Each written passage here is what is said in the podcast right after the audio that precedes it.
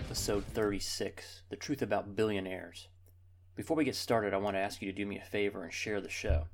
If you're on Facebook or Twitter and the topics such as the Electoral College, abortion, socialism, the Federal Reserve, the Constitution, or bashing of billionaires comes up, please share the Truth Quest episode. If you are listening to this on the Apple Podcast app, please take a moment to scroll down on the podcast page and give it a five star rating. Another way you can help grow the show is to throw a small donation my way at the TruthQuest patronage page. See the show notes page at truthquest.podbean.com for that link. The easiest way to stay up to date on the podcast is to subscribe to it on iTunes or Google Play Music. It's also available on Stitcher, Spotify, Podbean, and YouTube. And finally, please join the conversation at Facebook at facebook.com forward slash truthquest podcast. So, in episodes 31 and 32, The Truth About Socialism, Parts 1 and 2, I explained how during this build up to the 2020 presidential election, we are in for quite a showdown with socialism. The Democratic Party appears to be all in, as no prominent leaders in that party offer any moderating voices. So, you better be ready to rebut their hateful cries for socialism as they play on the worst of human emotions greed, resentment, jealousy, envy, in class warfare. Their calls for free stuff, their demonization of wealth and prosperity. It's going to be relentless. Speaking of the demonization of wealth and prosperity, that's where today's episode comes in. Call it Damn Those Billionaires. We are told their very existence is immoral and evidence of policy failure. We are told that they are hoarding their money.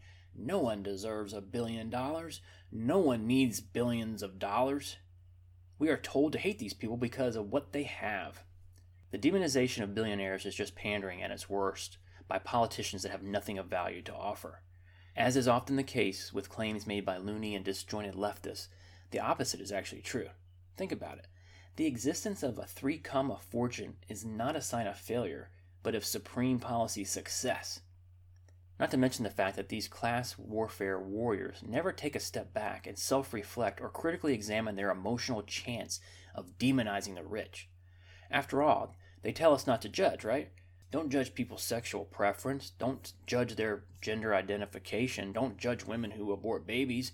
Yet here they are judging people simply by the amount of their net worth. Seems very judgmental to me. Question for skeptics You say no one deserves a billion dollars. Where's the line in someone's net worth whereby they will not draw your hateful scorn? How much is too much? For those of you who have listened to some of my earlier podcasts, I introduced a concept called the dirty half dozen. These are uh, the dishonest tactics employed by the left to divert your attention away from the truth and to push their policy agenda. As a reminder, they are number one, malice or name calling, number two, ignorance, these are relatively self explanatory, but best encapsulated by this quote by Winston Churchill, who said, The truth is incontrovertible. Malice may attack it, ignorance may deride it, but in the end, there it is. Number three in the dirty half dozen is emotional arguments and bias. So, this is the idea that if you have the truth on your side, you pound the truth. If you don't have the truth on the side, you pound the table and you pound it loudly by making emotional arguments. Number four of the dirty half dozen is the stiff arm. And as Greg Koukl once said, if someone is determined to stick to bias instead of facts, then there is not much I have to say to him.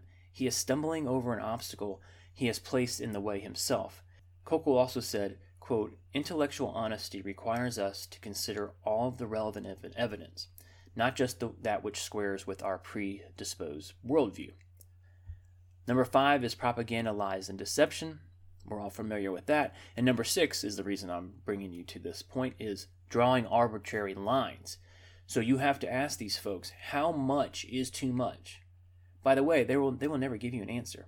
Abortion is okay in the first trimester. Well, why not at birth? Oh, never mind. New York State just passed a law allowing that.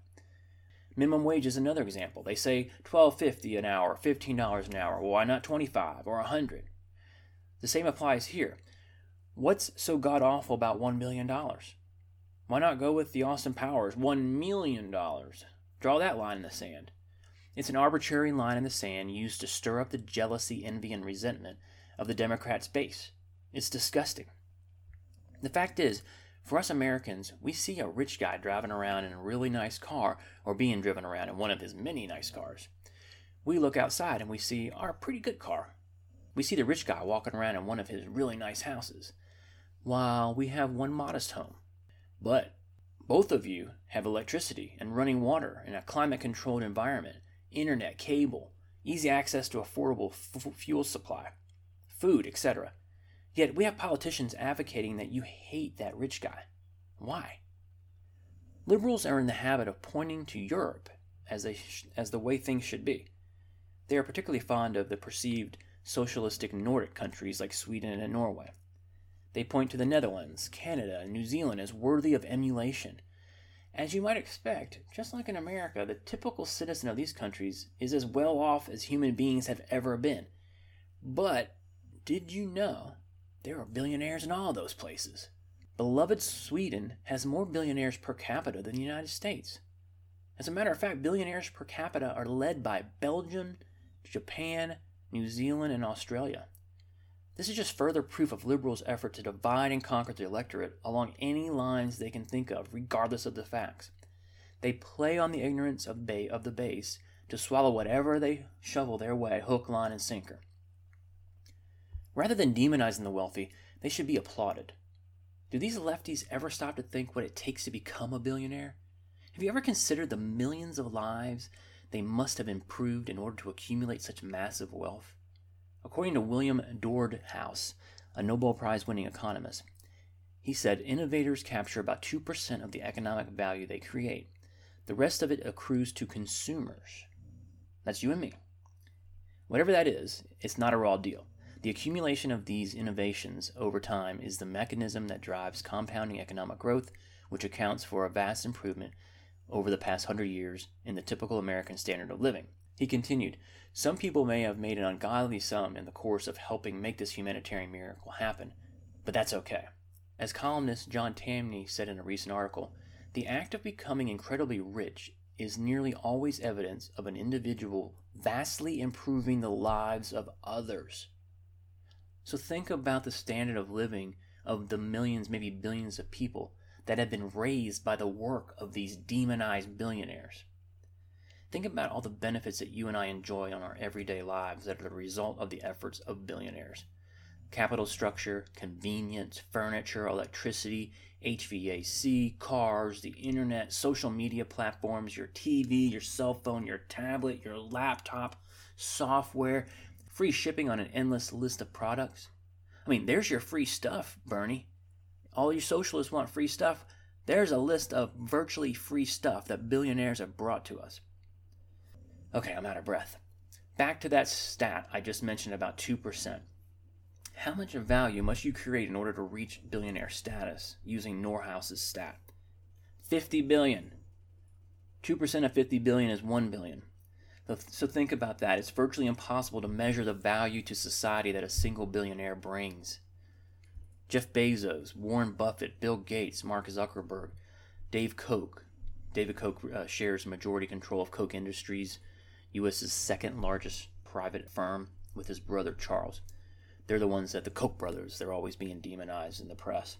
What about Larry Ellis at Oracle and the productivity gains due to his efforts? Or Larry Page, the co founder of Google? What about the Walton family? I mean, Walmart, you got to be kidding me. There's philanthropy and charitable donations and foundations. If you continue down Forbes' list of billionaires, there are undoubtedly some cronies and likely crooks but that goes for any income level. I mean, Amazon employs 600,000 people, Microsoft 131,000, Koch Industries 120,000, Walmart employs 2 million people. Think about the value and productivity that these companies have injected into the economy for decades. It's hard, no, I take that back. It's impossible for me to buy the argument that the very existence of billionaires is bad. The argument itself is childish and immature. How can billionaires be bad? Did you know the vast majority of billionaires are self made? Meaning they did not inherit it. No silver spoons. A large percentage of billionaires in this country earn their wealth through entrepreneurship. They saw a need, they risked their money, their capital, and invested their time to meet the need better than anyone else. By enriching the lives of others, by meeting the needs of complete strangers, they have been able to enrich themselves. Please, someone explain to me why that's bad. why those people need to be punished with punitive taxes. Why? So let's quickly dispense of this immorality claim. So some prominent Democrats claim it is immoral to be a billionaire. They say allowing billionaires to exist while some Americans live in abject poverty is immoral. My first question is what does one have to do with the other? The existence of really rich people has nothing to do with poor people. It's quite the opposite. Rich people employ poor people, they shop from poor people. My second question for these people is can you please define morality? Leftists are very good at making up their own definitions. Think about climate change, marriage, fair share, and abortion. Morality is no different. They define it, they redefine it. So, how does the level of wealth become a moral issue to these folks? Morals tend to be looked at as right or wrong or harming somebody. How does a large number of zeros at the end of someone's net worth hurt someone else? Hell, they even argue that it's more important to be morally right than factually correct. Hell's bells. They make up their own definitions and they don't worry about being factually correct? At the end of the day, comments like that just prove that these people are morally bankrupt. And by moral, I mean, quote, of or relating to principles of right and wrong in behavior, ethical, conforming to a standard of right behavior, sanctioned by or operative on one's conscience or ethical judgment, virtuous. It's not my definition of morality, it's Merriam Webster's. What definition of morality says that it's moral to take something from someone else under penalty of jail and giving it to someone else? Wealth confiscation is theft. Theft is illegal and immoral. You know what's immoral? Peddling a message that plays on the electorate's most deep seated destructive emotions of envy, jealousy, and resentment. Those who stoke the flames of class warfare are evil, plain and simple. They want to divide Americans, drive a wedge between as many of us as possible. That's immoral. There's nothing ethical about it, nothing virtuous about it, and nothing beneficial to anyone. So, what about the economically ignorant claim that rich people hoard their money? John Tamny said this What makes the rich crucial to progress is that they quite simply cannot spend it all. That they can't means that, short of stuffing their wealth under mattresses, they must invest what's not taken. And that's the beauty of keeping taxes on them as low as possible. So, what I mean by economically ignorant is rich people don't hoard money. There really is no such thing as hoarding money. You don't think they make capital improvements on their businesses? You don't think they have expenses to maintain their investments? What about their six homes, their 12 cars, their yacht, their helicopter, and their private plane? Who do they buy those from? Who built all of their toys? Who maintains them? Is this really that difficult of an economic riddle to solve? If there's no rich people, that means fewer jobs for the non rich. Several years ago, a yacht tax was passed to get more money out of these dastardly rich people. Well, guess what happened? Yacht makers went out of business, and thousands of non rich people who worked at the yacht makers lost their jobs because a certain segment of politicians have nothing of value to offer their constituents other than class warfare, jealousy, envy, and resentment. Question for skeptics What if the rich do, in a sense, hoard their money by letting it, it sit in a bank account? What happens then? Come on, you, you can do it. You can tell me what happens to those hoarded dollars. I get it. If you answer the question, it destroys your argument. So I'll tell you. It gets loaned out to other people. If those hoarded dollars were not in a bank, there would be less money to invest in the economy. Oh, and by the way, consumption does not drive an economy. You can't grow an economy by using stuff up because without production of those consumables, there is no economy. Production and productivity drives the economy. You ever heard of venture capital firms? A lot of tech billionaires start them. What do they do? Mm, they invest in startups that are looking to bring a new technology or a new product to the market to fit a perceived need in the market. To what? Make our lives better, more productive, more fulfilled. The rich also give shitloads of money to charity. They start foundations that help millions of people. They build hospital wings with their name on them. Think old school. What about the likes of Carnegie, Vanderbilt, Schwab, Rockefeller, Mellon, Stanford? They, what did they contribute to this society? Then throw in the likes of Buffett, Gates, and their contemporaries. By the way, if all the billionaires did hoard their dollars, literally put them in vaults or under the proverbial mattress, what would happen to the money supply? It would shrink. So, in theory, prices would drop. There would be less dollars in circulation, therefore, prices would fall.